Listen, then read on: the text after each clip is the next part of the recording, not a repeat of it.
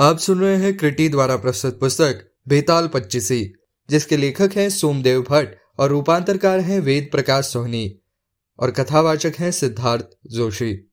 उन्नीसवां बेताल, चंद्रस्वामी की कथा। राजा विक्रमादित्य ने शिशंपा वृक्ष से फिर बेताल को उतारा और अपने कंधे पर डालकर चल पड़ा। चलते हुए बेताल ने फिर बना कहा, राजन सुनो, मैं तुम्हें इस बार यह मनोहर कथा सुनाता हूं। बहुत पहले विक्रोलस नाम का एक नगर था, जहां चंद्र के समान एक राजा राज्य करता था। उसका नाम था सूर्यप्रभ। राजा सूर्यप्रभ हर प्रकार से सुखी था, किंतु उसे एक ही दुख था कि बहुत सी रानियां होते हुए भी उसे कोई संतान नहीं हुई थी। उस समय ताम्रलिप्त नाम की एक महानगरी में धनपाल नाम का एक महाजन यानी कि सेठ रहता था, जो उस क्षेत्र में सभी धनवानों में अग्रणी था। उसकी इकलौती पुत्री का नाम था धनवती। वह इतनी सुंदर थी कि उसे देखकर किसी अप्सरा का भ्रम होता था। जब वह कन्या युवती हुई तब महाजन की मृत्यु हो गई। राजा का सहारा पाकर महाजन के संबंधियों ने उसका सारा धन हड़प लिया। महाजन की पत्नी हिरण्यवती किसी प्रकार अपने रत्न एवं आभूषणों को छिपाकर अपनी पुत्री सहित अपने संबंधियों के डर से वहां से भाग निकली। उसके हृदय में दुख का अंधेरा घिरा हुआ था। अपनी पुत्री का हाथ थामे वह बड़ी कठिनाई से नगर से बाहर निकली। संयोगवश अंधकार में जाती हुई हिरण्यवती ने देख न पाने के कारण सूली पर चढ़ाए गए एक चोर को अपने कंधे से धक्का दे दिया। वह चोर जीवित था। उसके कंधे के धक्के से वह तिलमिला उठा और कराह कर कह उठा, हाय, मेरे कटे हुए जख्मों पर कौन नमक छिड़क रहा है। इस पर उस महाजन की स्त्री ने क्षमा याचना करते हुए उस चोर से पूछा, श्रीमन आप कौन है? तब उस चोर ने उत्तर दिया, मैं कुख्यात चोर हूं। चोरी करने के कारण मुझे सूली पर चढ़ाए जाने का दंड मिला है। लेकिन आर्या, आप बतलाएं कि आप कौन है? इस अंधकार में भटकी हुई आप कहां जा रही है? चोर के पूछने पर महाजन की पत्नी उसे अपना परिचय देने लगी। तभी चंद्रमा निकल आया और उसके प्रकाश में सारा क्षेत्र आलोकित हो गया। तब चोर ने देख लिया कि उस स्त्री के साथ चंद्रमा के मुख समान एक कन्या भी बाहर मौजूद थी। यह देखकर उसने उसकी माता से प्रार्थना की, आर्ये, तुम मेरी एक प्रार्थना सुनो। मैं तुम्हें एक हजार स्वर्ण मुद्राएं दूंगा।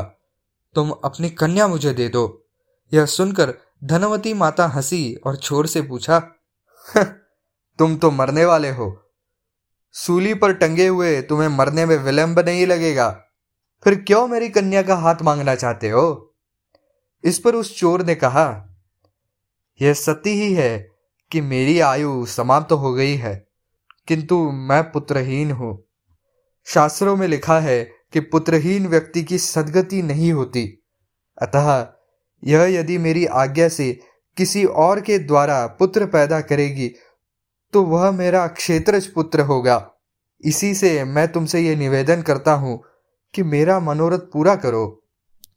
चोर की बात सुनकर महाजन की पत्नी में लोभ पैदा हो गया। उसने चोर की बात स्वीकार कर ली। तब वह महाजन की पत्नी कहीं से जल ले आई और यह कहकर उसने उस जल को चोरों के हाथों पर डाल दिया कि मैं अपनी कुंवारी कन्या तुम्हें देती हूं।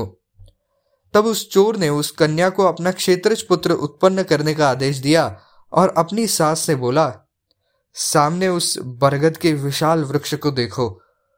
उस वृक्ष की जड़ के समीप जमीन खोदो, वहां जमीन में दबी हुई कुछ स्वर्ण मुद्राएं मिलेंगी।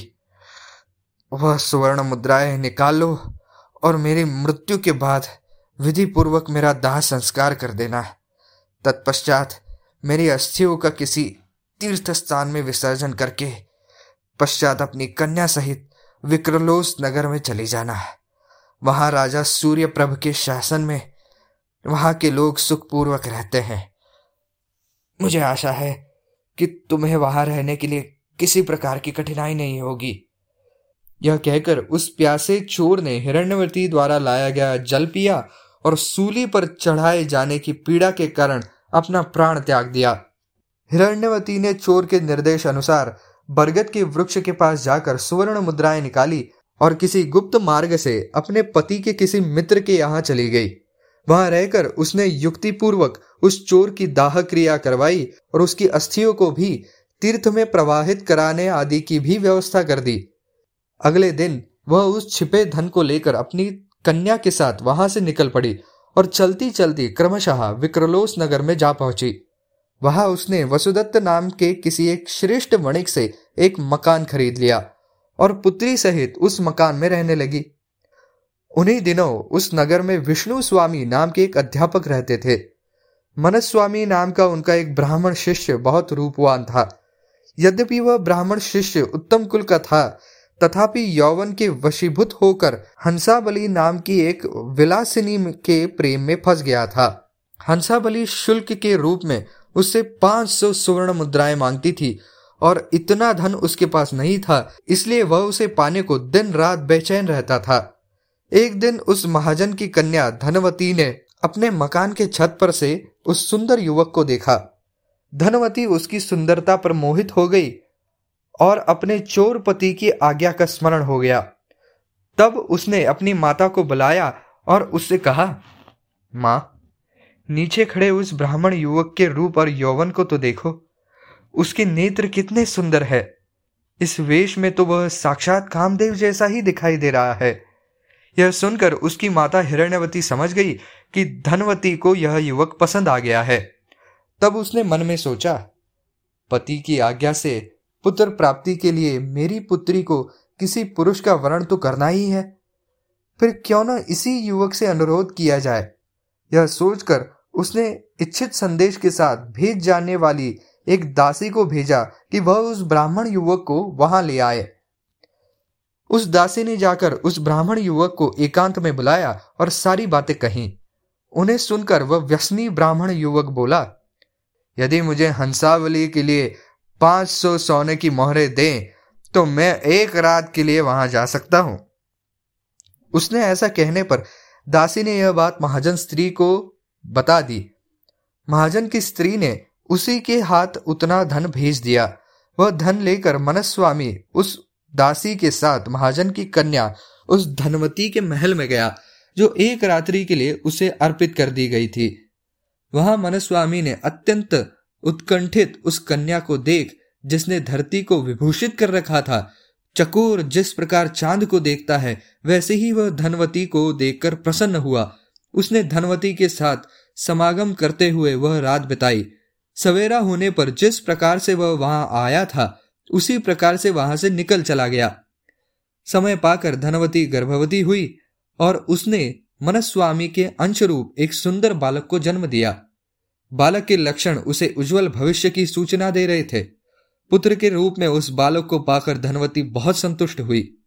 रात में भगवान शिव ने स्वप्न में आकर उन्हें दर्शन देकर आदेश दिया कि सहस्त्र स्वर्ण मुद्राओं के साथ पालने में लटके हुए इस बालक को सवेरे राजा सूर्यप्रभ के दरवाजे पर छोड़ आओ, इससे इसका और तुम्हारा दोनों का कल्याण होगा। शिवजी के ऐसा कहने पर वह वणिक पुत्री और उसकी माता जाकर आपस में विचार विमर्श करने लगी और भगवान की बातों पर विश्वास पर वे राजा सूर्यप्रभ के सिंहासन द्वार पर उस बालक को स्वर्ण मुद्राओं सहित छोड़ गई।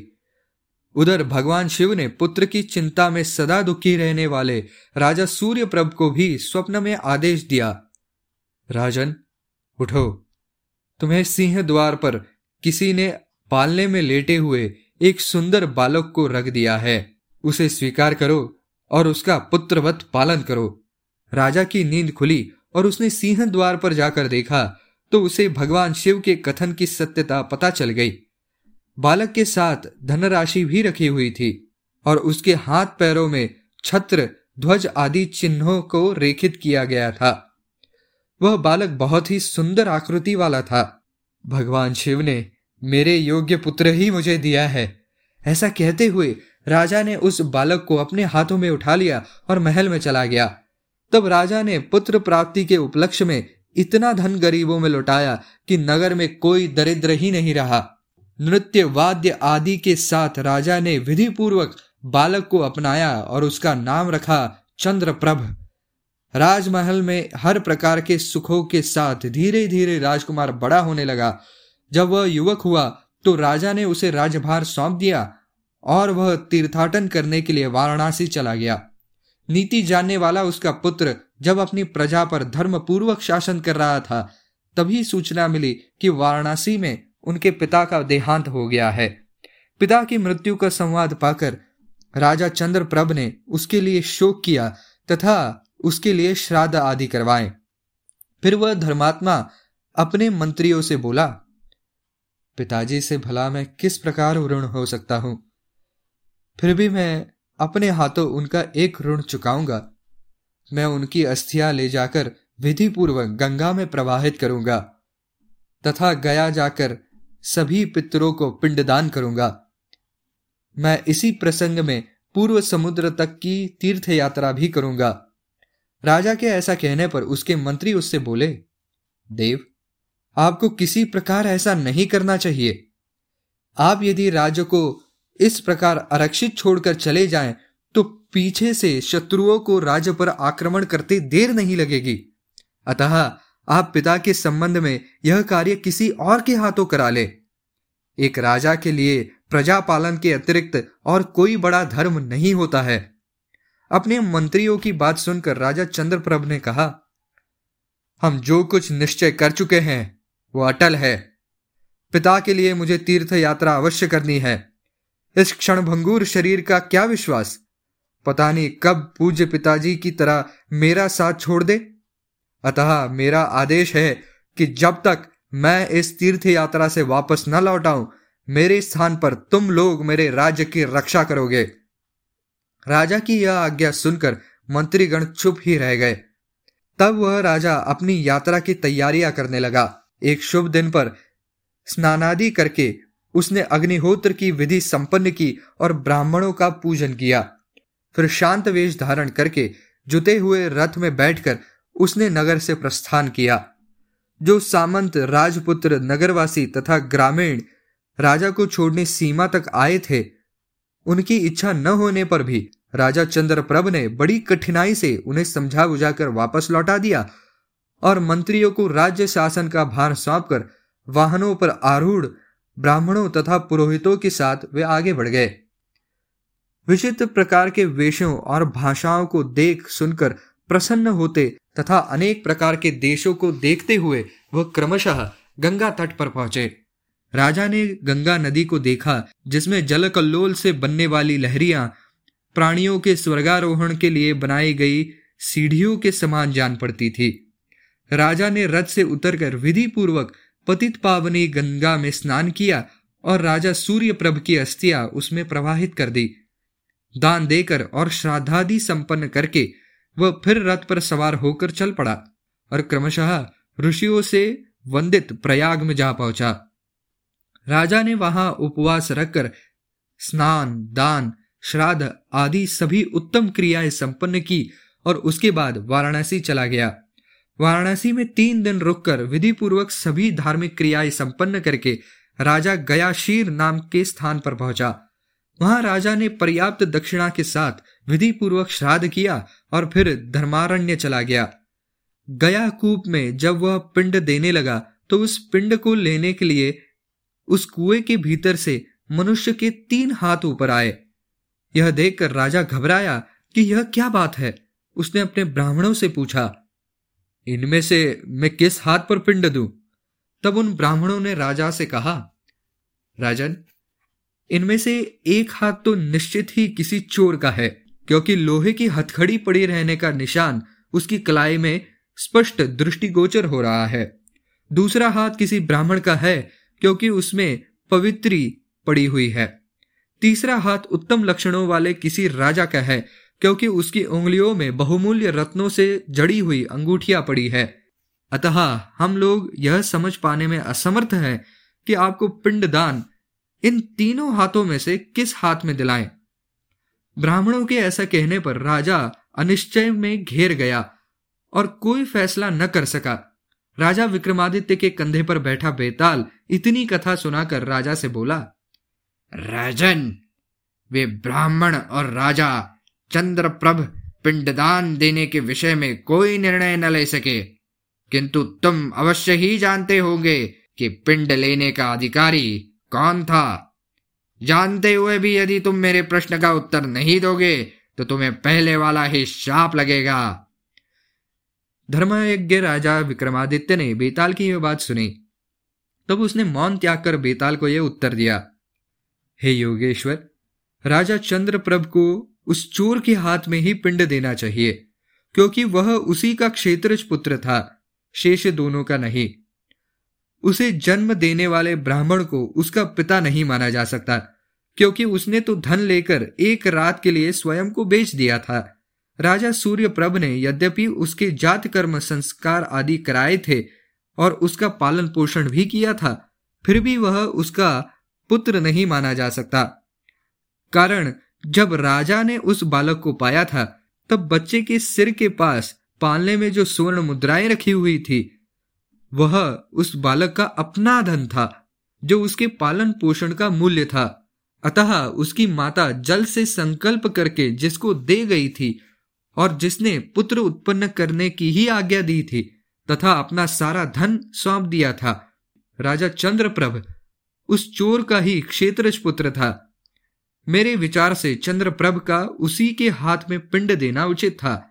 राजा के इस सटीक उत्तर से बेताल संतुष्ट हो गया और पहले की भांति उसके कंधे से उतरकर पुनः उसी शिशंपा वृक्ष की ओर उड़ गया, जहां से राजा विक्रमादित्य उसे लाया था। राजा विक्रमादित्य भी पहले की भांति उसे वापस ले जाने के लिए उसी स्थान की ओर चल पड़ा।